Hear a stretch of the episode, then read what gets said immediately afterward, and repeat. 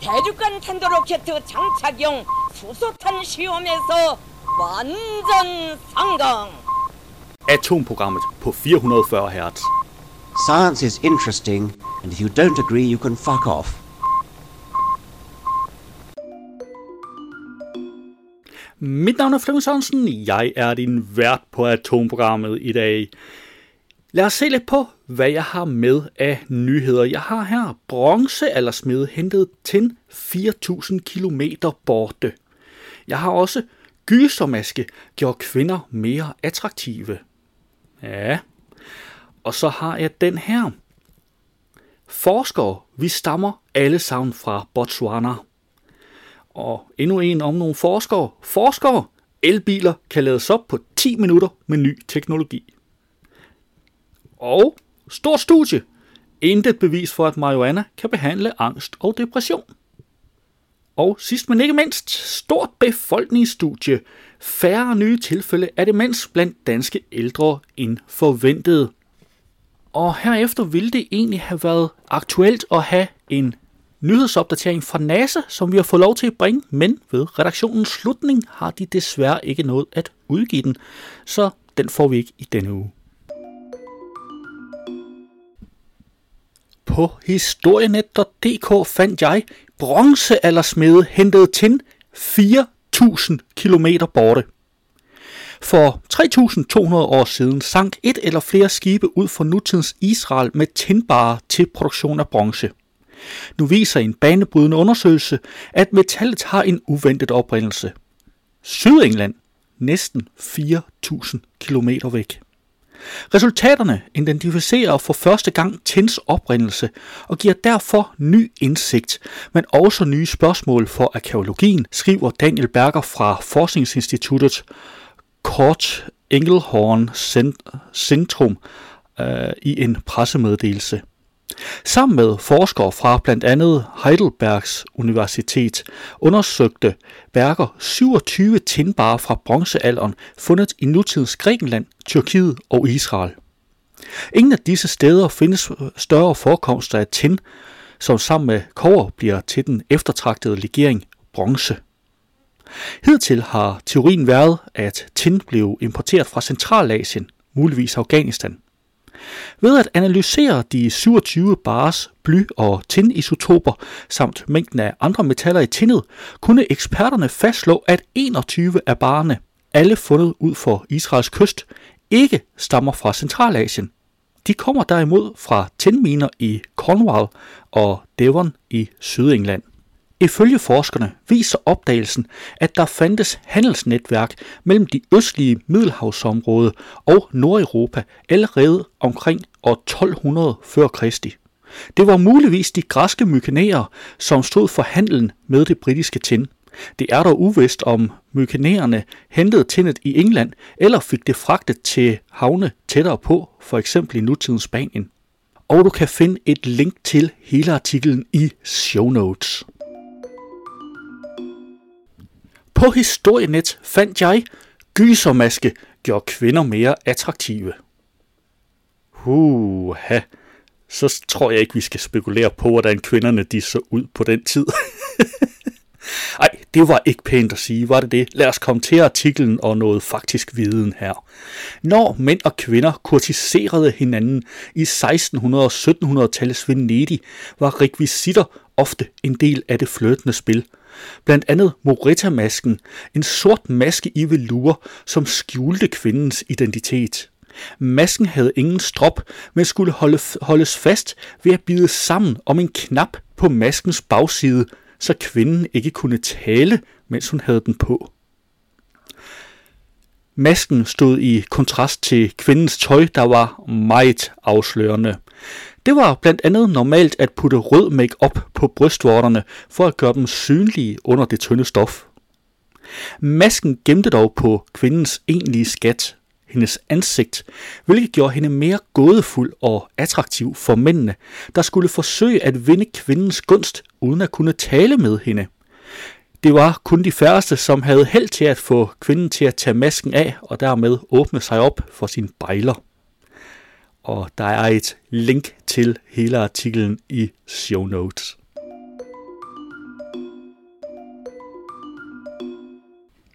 Den næste nyhed her stammer fra videnskab.dk, og det er dels den oprindelige nyhed, jeg fandt, som jeg synes er rigtig interessant, og dels en opdatering til nyheden, som jeg også synes er rigtig interessant, og ja, den første nyhed her ville det faktisk være meget forkert at have med, uden at have opdateringen med.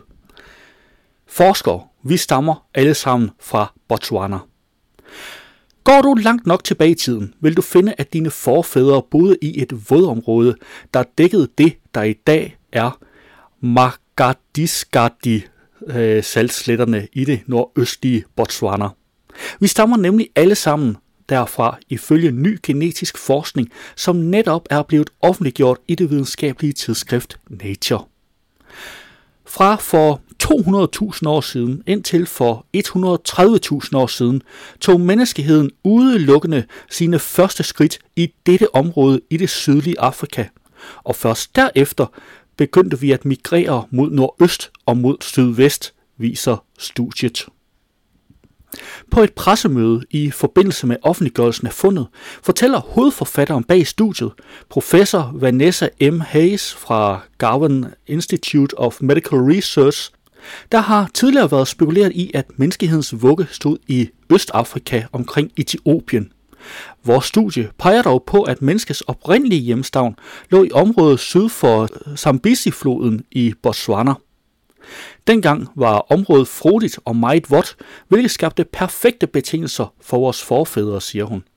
Og hvis du kigger forbi show notes, så kan du se et link til denne artikel, og i øh, den oprindelige artikel, der er der i øvrigt et kort, hvor de her steder er tegnet på. Nå, vi fortsætter lidt endnu. I studiet har forskerne undersøgt databaser med tusindvis af analyser af, mikro- af mikrokondielt DNA fra hele Afrika. Mikrokondinerne er små energifabrikker inde i cellerne, og de bliver nedarvet fra mor til barn hele vejen op gennem menneskets historie. Ved at studere DNA'et og se på forskelle i DNA'et fra folkeslag til folkeslag, kan forskerne stykke et genetisk stamtræ sammen. Eksempelvis kan man hurtigt se, at alt det mikrokondrielle DNA, som findes blandt europæerne, asiater og nord- og sydamerikanere i dag, blot er et udsnit af mikrokondrielt DNA fra Afrika. Konklusionen er derfor, at det moderne menneske stammer fra Afrika, og at en lille gruppe på et senere tidspunkt migrerede ud af Afrika og spredte sig til resten af verden. Derfor findes der også meget større variation i det mikrokondrielle DNA i Afrika i dag, og kun det DNA, som den lille gruppe havde i deres arvemateriale, da de udvandrede, kom til at danne grundlag for det mikrokondrielle DNA, som alle andre end afrikanere har. På samme måde kan forskerne gå dybere og dybere ned i det mikrokondrielle stamtræ og se, at de mennesker, som i dag bor i Nordafrika, må stamme fra længere mod syd osv. Nordafrikanerne har med andre ord en smallere variation i det mikrokondrielle DNA end folk mod syd. I det nye studie fortsatte forskerne denne øvelse, indtil de kunne sætte en knappenål i kortet oven i Magadika selvsletterne, hvor en del af Kosean folket bor i dag.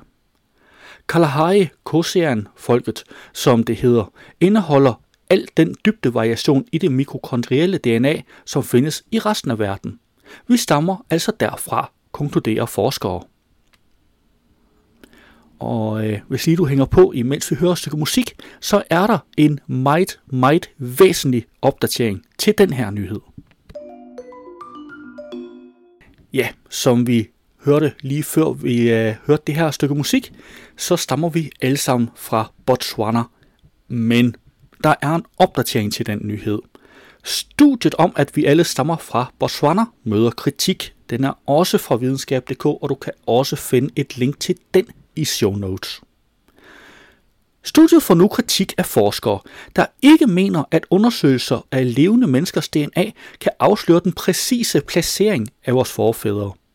Man ved fra fossiler og DNA, at moderne mennesker opstod i Afrika for mindst 250.000 til 300.000 år siden. Men forskerne har ikke været i stand til at præcisere specifikt hvor, fordi de tidligste homo sapiens fossiler findes overalt i Afrika, og gamle fossiler ikke er gamle nok. Den nye undersøgelse har derfor analyseret levende menneskers DNA fra blandt andet jæger-samler i Namibia og Sydafrika. Men det er ifølge forskere ikke tilstrækkeligt, skriver Science. I de årtusinder, der er gået siden dengang, har populationer bevæget sig og blandet sig så meget, at man ikke ud fra DNA kan rekonstruere, hvad der er sket for så mange år siden. Det har man i stedet brug for gammelt DNA eller fossiler for at gøre.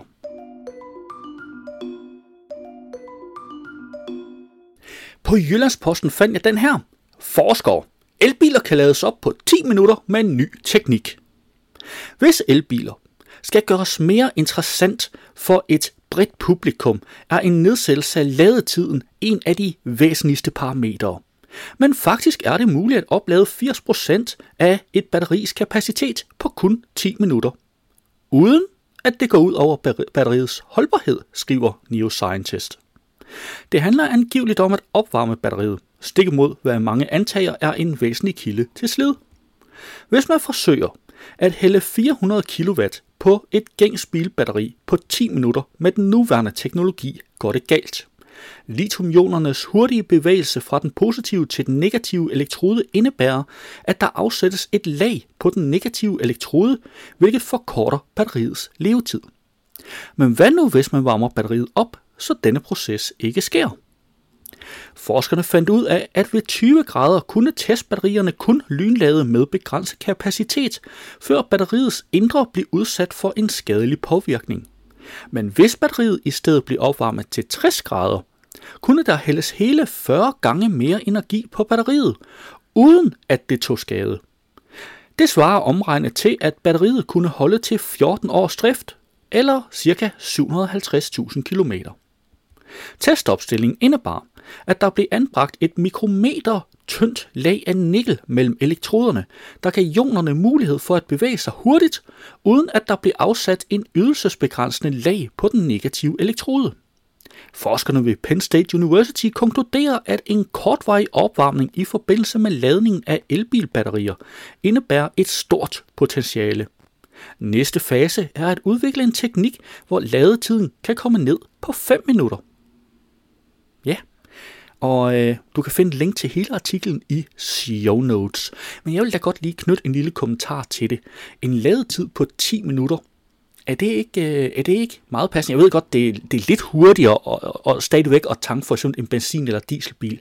Men jeg mener, hvis du er på vej ned af, af motorvejen og skal have lavet din bil, jamen ved du hvad, hvis du så lige render en tur ind på WC imens, eller skal ind og købe en kop kaffe eller sådan noget, så er der nemt gået 10 minutter.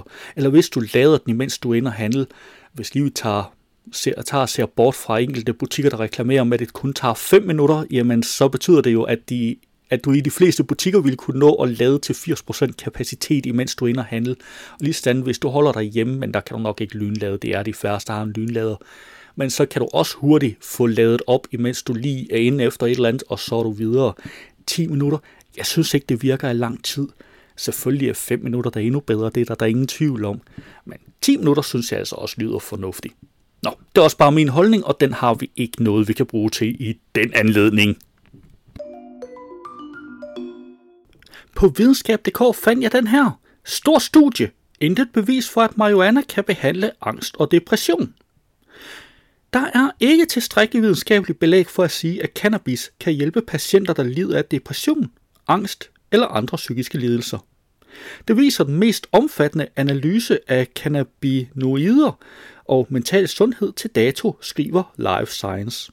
Studiet er en systematisk gennemgang af 83 studier, der tidligere har undersøgt, om medicinske cannabinoider kan behandle psykiske lidelser generelt eller lindre forskellige symptomer.